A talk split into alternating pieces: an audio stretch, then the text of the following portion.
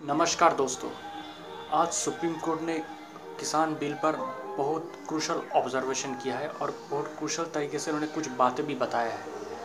किन किन बिंदुओं पर सुप्रीम कोर्ट ने इम्पोर्टेंस दिया है, वो मैं आपको बताता हूँ। सबसे पहली बात यह है कि सुप्रीम कोर्ट ने ये कहा कि हम सेंट्रल गवर्नमेंट का जो नेगोशिएशन है किसानों के साथ, उससे हम बहुत नाराज़ हैं। इसलिए नाराज़ है कि आठवें राउंड का बातचीत हो गया, लेकिन इस पर आप कोई नतीजा निकाल नहीं पाए।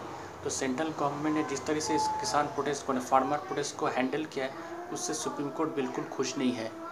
दूसरी बड़ी बात सुप्रीम कोर्ट ने कहा है कि क्यों ना जो ये जो तीन कृषि बिल है, इसको कुछ महीने या कुछ दिनों के लिए होल्ड पर रखा जाए रोक लगाई जाए, फिर बातचीत हो जाए, उसके बाद कोई रास्ता निकाला जाए। ये सेंटर से सुप्रीम कोर्ट ने पूछा है और ये भी कहा है कि अगर सेंट्रल गवर्नमेंट इन तीन बिलों पर रोक नहीं लगाती है तो हम रोक लगा देंगे। ये बहुत ही क्रूशल बात है दोस्तों, बहुत ही बहुत ही इंपॉर्टेंट पॉइंट है। जो सुप्रीम कोर्ट ने कहा कि हम खुद बिलों पर रोक लगा देंगे, अगर सेंट्रल गवर्नमेंट बिलों पर रोक नहीं लगाती है।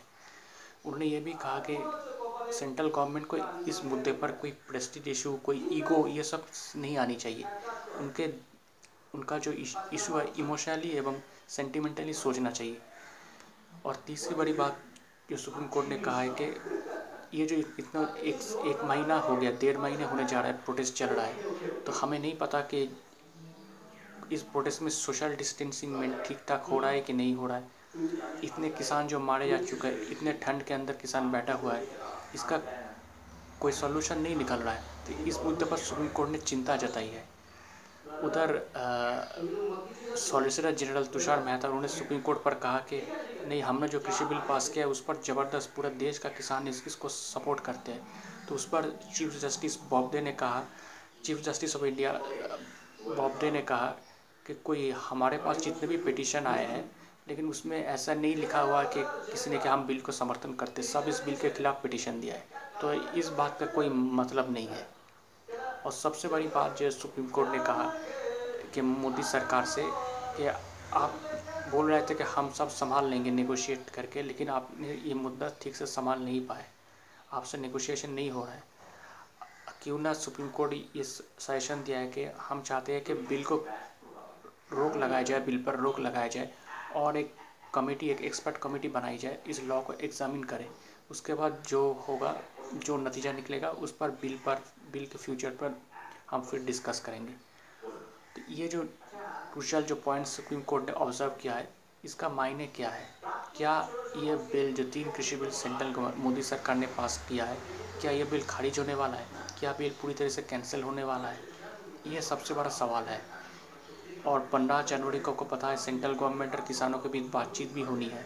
उस बातचीत से पहले सुप्रीम कोर्ट का ये ऑब्जर्वेशन बहुत ही एक एक मायने रखता है, एक अलग माहौल बना देता है। तो हम क्या सोचें? क्या ये ये किसान इन तीन कृषि फार्म बिल्स जो है, ये कैंसिल होने वाला है? सेंट्रल गवर्नमेंट के पास तो अगर आप मेरी माने, अभी जो सिचुएशन है, अभी सेंट्रल गवर्नमेंट के पास और कोई ऑप्शन तो दिख नहीं रहा है, क्योंकि सेंट्रल गवर्नमेंट ने बहुत कोशिश कर लिया किसानों को मनाने का। बहुत सब कुछ कोशिश कर लिया, लेकिन किसान नहीं माने। किसानों की एक ही मांग है एक ही मांग है जो तीन कृषि बिल को रद्द करना पड़ेगा, उनको विड्रॉ करना पड़ेगा। तो अगर सुप्रीम कोर्ट कहता है कि बिल को आप रोक लगाइए, रोक लगाकर फिर एक एक्सपर्ट कमेटी बनाइए, उस पर इस बिल पर डिस्कस करिए, हर बिंदु पर डिस्कस की जाएगी। तो मुझे लगता है सेंट्रल गवर्नमेंट को शायद ये बात मानना पड़ेगा और कोई ऑप्शन नहीं है, और तो कोई ऑप्शन नहीं है, क्योंकि और कोई रास्ता सेंट्रल गवर्नमेंट के पास नहीं है कि किसानों को कन्विंस करा पाए कि इस बिल में जो किसानों का डर है एमएसपी को लेकर, मंडियों को लेकर, ये सब ख़त्म हो जाएगा। वो डर तो केंद्र सरकार ने अब तक दूर नहीं कर पाई। तो मुझे ऐसा लगता है कि शायद ये इन तीन फार्म फार्म बिल्स को शायद सेंट्रल गवर्नमेंट रोक लगा दी, कि और तो कोई ऑप्शन दिख नहीं रहा है। अभी तक जो सिचुएशन है तो इसका ओवरऑल मायने क्या है कि क्या ये फार्म बिल की बात नहीं है। अगर सेंट्रल गवर्नमेंट फ्यूचर में भी कुछ रिफॉर्म लाएगी, कुछ बड़ा कुछ करना चाहेगी, तभी ऐसा प्रोटेस्ट होगा और फिर सेंट्रल गवर्नमेंट को ये बिल वापस लेना पड़ेगा। ये सोचने वाली बात है, क्या ये हमारे देश के लिए ठीक है या नहीं है? ये मैं दर्शकों पर छोड़ता हूँ, पब्लिक पर छोड़ता हूँ, वो डिसाइड करेगा। लेकिन ये बात बहुत ही महत्व देकर, बहुत ही इम्पोर्टेंस देकर हमें सोचना पड़ेगा कि आखिर जब हम कोई रिफॉर्म करने जाते हैं, कोई कोई बड़ा कुछ करना चाहता है तो फिर इस पर इतनी बाधाएँ इतना ऑब्स्ट्रक्शन इतना रेजिस्टेंस क्यों आता है? ये बिल्कुल सोचने वाली बात है। फ़िलहाल हम देखेंगे सेंट्रल गवर्नमेंट सुप्रीम कोर्ट के ऑब्जर्वेशन पर उनका स्टेटमेंट क्या आता है, सुप्रीम कोर्ट भी क्या कहता है। डेफिनेटली हम इस पर नज़र बनाए रखेंगे। दोस्तों, आपको मेरा ये एनालिसिस कैसा लगा? क्या आप मेरे इस एनालिसिस से सहमत है या नहीं? अगर आप मुझसे संपर्क करना चाहते हैं या कोई मैसेज भेजना चाहते हैं तो आप मुझे डायरेक्टली ईमेल कर सकते हैं।